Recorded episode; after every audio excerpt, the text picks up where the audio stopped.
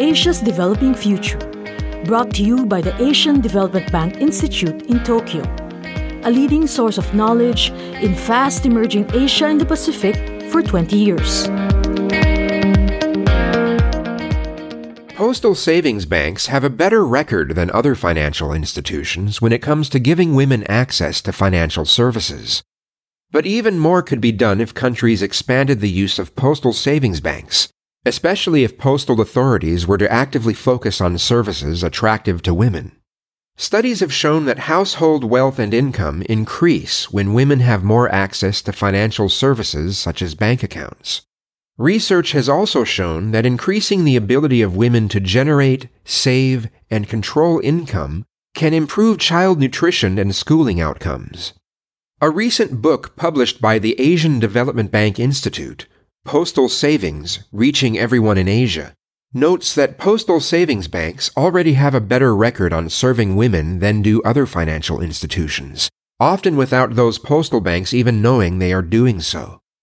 Economist Smriti Rao tackled the issue in Gender and Financial Inclusion Through the Post, a chapter in the book. She notes a number of reasons why postal savings banks have a better track record of offering access to financial services to women. Many other financial institutions deliberately or unconsciously make it difficult for women to access their services. Simple discrimination is a factor in many countries, with cultural prejudices that mean men are favored when they open accounts or ask for loans, whatever the financial status of the women seeking services.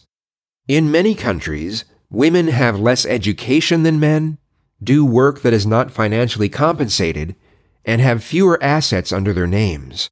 That makes it more difficult for them to meet the basic requirements that financial institutions demand to access their services. In rural areas, women may take too much time to travel to the nearest bank branch or wait in line for services, since they also must look after children. That issue is magnified in developing countries where men commonly leave their families to seek work in cities. Some of the factors that keep women out of other financial institutions are offset in existing postal savings banks. In general, people who bank through postal institutions tend to be relatively poor, relatively young, and live in rural areas. The services offered by postal savings banks are usually cheaper and their reach extends farther into the countryside. All those factors mean postal savings banks are a more attractive option for women. On average, the posts serve 1.27 times more women than men in developing countries and 1.21 times more women than men in developed countries. Just expanding the network of postal savings banks in rural areas would likely mean more women would be able to access financial services, Rao suggests. But there are other ways that more women could be offered access to financial services. Non government organizations and other advocates for financial inclusion of women in the developing world need to know that postal savings banks have a better track record so they can pass the word along. More women could learn how much easier it is to access financial services at postal savings banks if information were provided where they were likely to visit such as local healthcare centers. The postal savings banks themselves could acknowledge that most of the people who do not have access to bank services are women, and therefore make up a large untapped pool of potential clients.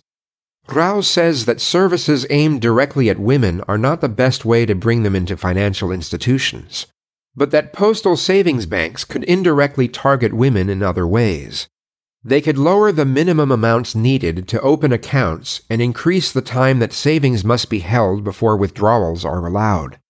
Women prefer longer lock in periods for savings, since that means other family members are unable to make demands on the money they have saved.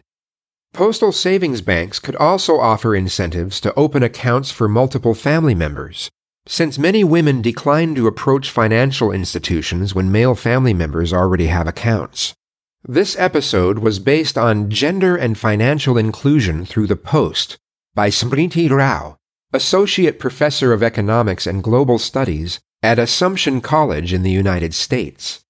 It is a chapter in the Asian Development Bank Institute book, Postal Savings Reaching Everyone in Asia. This has been Asia's Developing Future brought to you by the Asian Development Bank Institute in Tokyo. See the show notes for the transcript and related material. For more information about us, please visit adbi.org.